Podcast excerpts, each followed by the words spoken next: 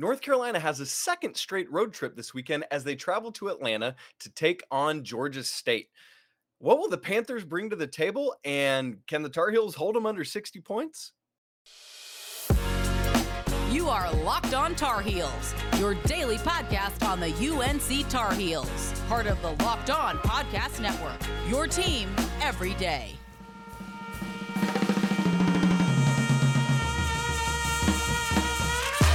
It's Friday, September 9th, 2022.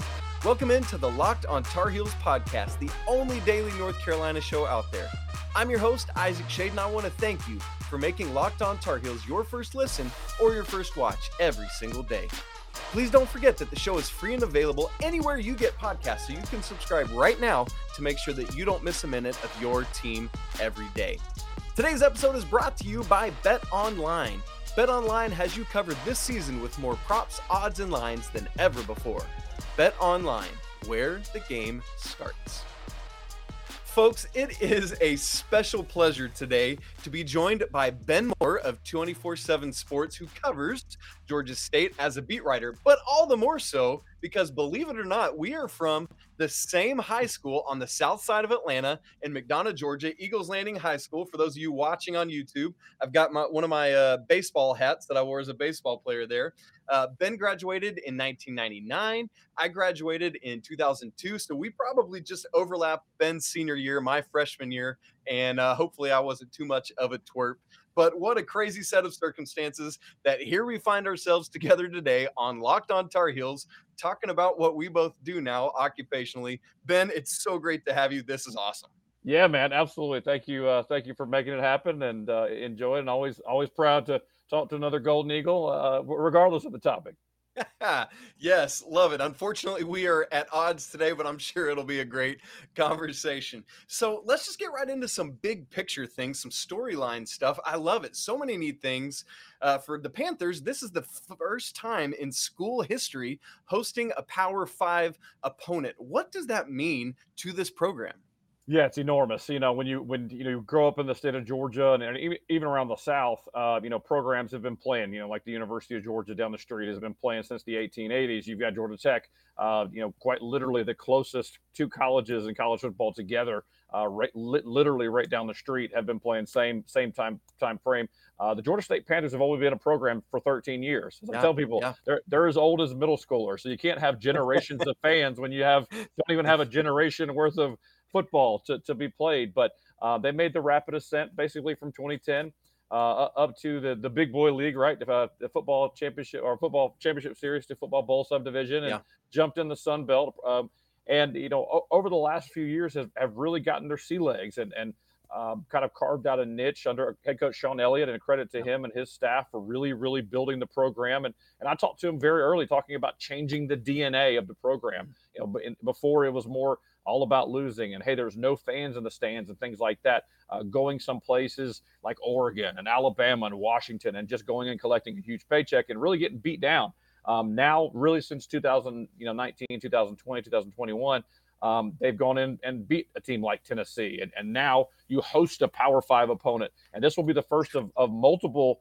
power five opponents that come to uh, center Parc credit union stadium uh, over the next few years. They will host georgia tech uh, in coming years after a home and home deal there. They will host Vanderbilt in a home and home deal there uh, as well. And there's others on the horizon that conversations have happened. So um, you're just really seeing the evolution of this program. And and to be quite candid, uh, you know, it, it's a huge credit to UNC and, and, and really any other programs um, that will actually allow them to go to Sun Belt level programs, but they realize they're going to get good games. I mean, I think you saw that uh, certainly last, last week, last week in the, the, road game against App State, you know the, the, importance to App State, and and of course the Tar Heels, uh, you know, able to escape with the victory there. But just looking at how big that was for the Appalachian State program, Absolutely. you know, they, they came in and brought a ton of seats there, and and uh, you know had their largest crowd ever, over forty thousand, um, and, and it's an enormous boon for a program in in the Sun Belt. Ah. Yeah, like that.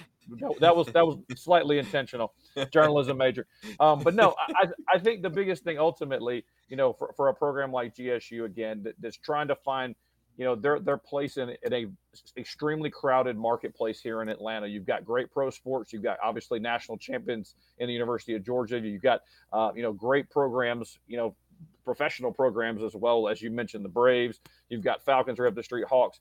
That you know you've got to win in Atlanta in order to get any kind of level of That's attention. That's right. And you also need to play some re- reputable names. I mean, there's not a whole lot of average Joe and Jane fans that are going to leave their seats to go see Louisiana Monroe or Texas State. So you know what? Hey, you your first home game of 2022 is the University of North Carolina with a legendary coach. Let's not forget that. I mean, Matt Yeah. Brown, you know, has uh, has won national championship as well. So um, I think it's an incredible opportunity, certainly for GSU, and, and uh, looking forward uh, to the contest on Saturday.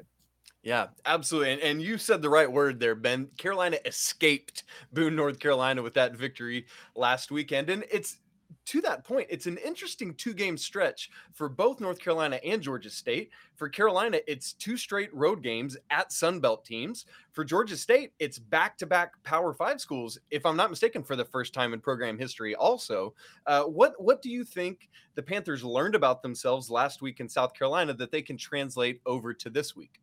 Yeah, I think it was a, it was a big emotional sign. We were talking a little bit off air there. Head coach Shawn Elliott's from the state of South Carolina. It was absolutely a homecoming for him. He kind of was handed a grenade basically when Steve Spurrier abruptly retires. You know, at the, at the end of the season, and, and he coaches out the last five games there uh, for the Gamecocks. But you know, an emotional uh, thing as well as it is Coach Shawn Elliott's from the state of South Carolina. He had 20 scholarship players from the state of South Carolina and five from Columbia that were making their homecoming basically Mm. there. So it was emotional all around there, but they were able to manage the emotions there and and really from an from a defensive point of view, when you had Spencer Rattler, you know, who had got all the Heisman hype pri- previous, Yeah. um, you know, they they really made him feel uncomfortable. You know, kind of moved him off his spot. Uh, you know, really kind of uh, you know forced him into mistakes. You know, got him picked off twice in the game. Um, Columbia or South Carolina native Quay White picked those two balls off, and, and I think that's that's where this evolution of this program is gone. Is not only just you know being able to compete for a couple, you know, for a quarter or two quarters or maybe a half, you know, being able to stare these SEC and ACC programs in the face and say, look, we're not just happy to be here anymore. Yep. We're looking to actually, you know, make plays to win the game. And, and I will tell you, I mean, talking to Georgia State fans and even some of the players and, and coaches and hearing Shawn Elliott after the game, he was disappointed. I mean, no, knowing Hmm. you know, you had two basically disastrous special teams scenarios where you get two punt blocks for a touchdown, which had not happened to South Carolina in 22 years. Uh, and of course, you know that was that was Shawn Elliott's gift, I guess, back to his uh, his home state. Basically, here you go. But he, he was upset about that, and and really, you, you can't you know pick and choose what you want to, but you remove those two plays out of there, and it's basically an even game, you know, throughout four quarters. So that's what I think they want to build on. Offensively, they know they want to get better. Um, this is a rush first team. They want to run the ball. They'll run the ball at Yeah. anybody. Yeah. 200, 200 yards against South Carolina, 257 last year against Auburn. Um, they want to run the b- football, but I know they want to get a little bit better in the passing game, and they certainly have the weapons to do it. And and for the most part, they came out, you know, health wise, pretty good for game two, which is always what you want when you play a Power Five team. Absolutely. Absolutely. Can we get out of town healthy and be respectable in the process? Now, Georgia State and North Carolina met last year in Chapel Hill in Kenan Stadium. To look at the score, it was a lopsided game. But to have watched the game, I don't I don't remember like I was trying to put myself back in that place. I didn't feel like it was as lopsided as the score indicated. What are some things we can learn from the matchup last year to put into this year's game?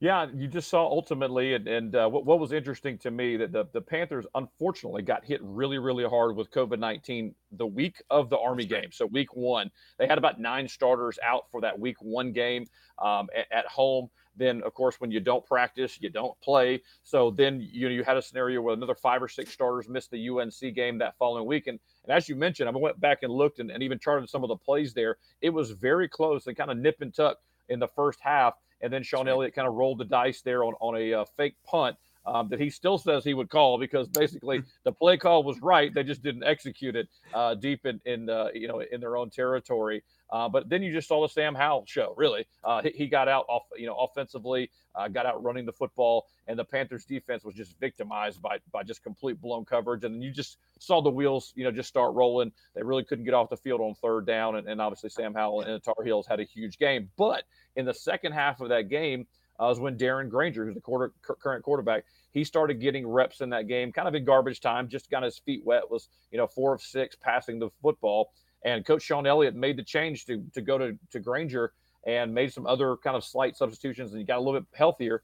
And they went eight and three after that, and were one of the hottest teams in the nation to finish up. And you just really saw their offense, you know, kind of wake back up. Their defense what they have continued to do is be very, very opportunistic. This isn't a top, you know, 25 defense nationally, Sure, but sure. they're they're very tough. They slant, they stunt, they get after opposing quarterbacks, and really are looking to move guys off the spot. And and I think building confidence uh, from that, being able to know, hey, look, this is going to be a similar style offense with a less experienced quarterback this time around. Um, he's Sure. still obviously super talented. He's got skill skill uh, weapons all up and down, but Yeah. um, it's one of those scenarios where hey, they at least have have an idea of what they're facing, and I think that will certainly help them this weekend. Absolutely. Great stuff there, Ben. We're going to get just a little more down into the weeds on both sides of the ball when Carolina has the ball, when Georgia State has the ball in just a second, right after I tell you all about Bet Online. Bet Online is your number one source for all your pro and college football betting needs and sports info this season. Find all the latest football league developments, game matchups, news, and podcasts, including this year's opening week games. BetOnline is your continued source for all your sports wagering info, including live betting, esports, and scores. The fastest and easiest way to check in on all your favorite sport and events, including MMA, MLB, boxing, and golf. So head to the website today or use your mobile device to learn more about all the trends in action. Bet online, where the game starts. All right, let's get into looking at the meat of this game. We're first going to talk about when Carolina has the ball and Georgia State's on defense. Now, Ben, the, the Carolina offense has been humming under Drake Maye. It's been doing well uh, so far. Obviously, that's against Florida A&M and App State, so there's something to that. Um, but this offense under Drake Maye has been doing really well. What should we be looking for from the Panthers to try and upset that rhythm? Yeah, the biggest thing ultimately, I, I think, is is applying pressure. Right uh, along the front seven, you really have to get after the quarterback and and really force him to move out of the pocket. Um, you know, they did that last week against Spencer Rattler. Uh, when, when you give good quarterbacks time, they're going to pick you apart. Uh, what what I think is is certainly something to keep an eye on is App State uh, runs a variation of basically the same defense. So I think ultimately, you know, defensive coordinator Nate Fuqua and, and head coach Shawn Elliott can really take a look at that film and say, all right, here's how they attacked it, and obviously it didn't work uh, because Drake Maye had a huge game and was able to, you know, kind of get get move his team up and down the field there in the, in the wild one there. But um, ultimately, being able to find where you're going to have pressure.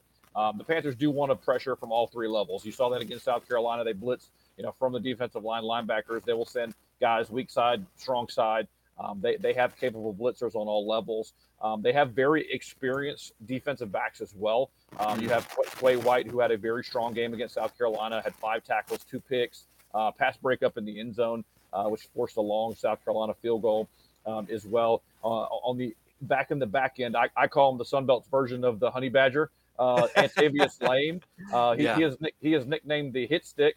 Uh, he's he's a guy that gets off the bus and you're like, all right, uh, what's up with this guy? He's he's kind of small and, and, and you know about five nine, about 185, 190 pounds, but he's the career leader for Georgia State in interceptions. Um, he has returned multiple for for uh, pick sixes. He had a pick six against against Ball State um, there in the bowl game in 2021. He is a tough customer. He is always around the ball uh, in, in this defense. Basically, he is a rover. So I see him be, being very very active. Uh, certainly with the opportunity uh, coming with the ball being in the air uh, quite a bit with uh, with Drake Maye and that Tar Heel offense. But you know, I, I think what Georgia State has really tried to do over the last season and a half to really two seasons is really stop the opponent's run. Uh, they did a Mhm. really good job against that in, in facing Power Five opponents the last few years. From a running back point of view, had trouble that we talked about a little bit earlier, Yeah, containing sure. Sam Howell. Uh, you know, from that standpoint. But if you're just looking to line it up and, and run on this front seven, even though they look a little small, uh, they do things with their with their defensive front. They constantly move and and their linebackers move around a little bit. Uh, they're tough customers, and and uh, their their interior line is probably one of the better uh, in the group of five. Basically, not going to get a ton of credit because they're not putting up huge stats. Obviously, a defensive tackle or nose guard, but you know they allow the, the linebackers to, to run around and make plays. So I think it's going to definitely be a line of scrimmage game on that side. Interesting. And and that was unique because last week at App State, Carolina didn't quite have nearly the success running the ball as they had against Florida A&M. And part of that was game script too. They fell behind 21-7 early and had to take to the air. But I'm really curious to see uh, what the Panthers coaching staff has been able to take away from that of how to uh, remove some of the wheels off the running game, as it were, and force Drake Maye into making those decisions through the air. Um, man, that'll be really interesting to watch how that all unfolds. All right, folks, we want to talk about the flip side of it, what things are going to look like when uh, Georgia State has the ball and North Carolina is coming on defense. It's been porous so far for the Tar Heels. We'll talk about it in just a second after I tell you about our drive for five. We are in the midst of our drive for five.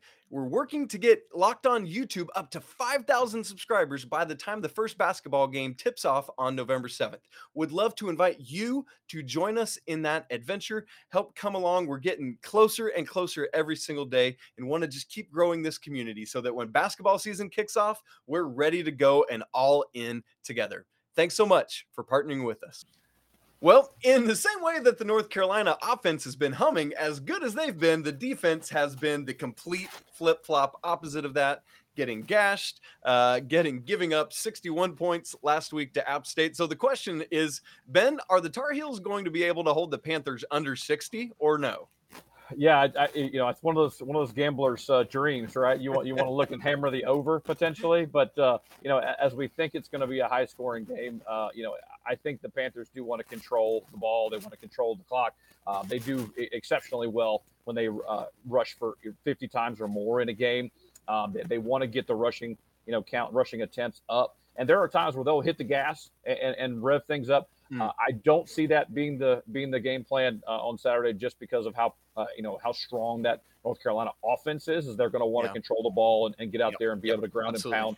Um, eh, but they do you know, they, eh, against South Carolina. They rotated three running backs. You know, started with Tucker Gregg. Uh, they call him Tucker the Trucker. Uh, if, you, if, if, you're if you're a Power Five guy, you remember a guy by the name of Peyton Hillis out of Arkansas. He's kind of Absolutely. built that way. Uh, you know, a guy that's going to you know, slam in between the tackles. Then you've got former four-star uh, Jamyest Williams, who uh, actually uh, was a signee and, and uh, played for South Carolina on the defense side of the ball. And Georgia State's flipped him to the offensive side of the ball. Uh, has big time speed and wheels out of the backfield, and, and you know popped a popped think a 41 yarder on his first carry the, the other night. So in Williams Brice in, in his homecoming, but um, you're going to see you know him move the ball as well as Darren Grainger. Darren Grainger's a dual threat guy, wants to get out and run the run as well. Uh, he'll pull it down almost. You know, Coach Shawn Elliott talked about almost every single play is a run pass option for him. So wow. he has an opportunity to basically pull it down. You know, take opportunities to go down the field potentially when when it's there. Uh, I think the other side too that you know something that I'm looking forward to is hey these Tar Heel defenders they, they know and they've been told for two weeks how terrible they are, right? At some point, these guys are going to, you know, pick up and, and want to make a play their own selves. So, you know, the Panthers do need to be cautious of that and not try to say, hey, they're, they're not competing against air here. So they do need to, you know, go out there and, and obviously execute and, and uh, take things. But, you know, credit to Darren Grainger since he's taken over. Um, he's been one of the nation's leaders in, in, in, not turning the ball over. You know, only had four picks last season.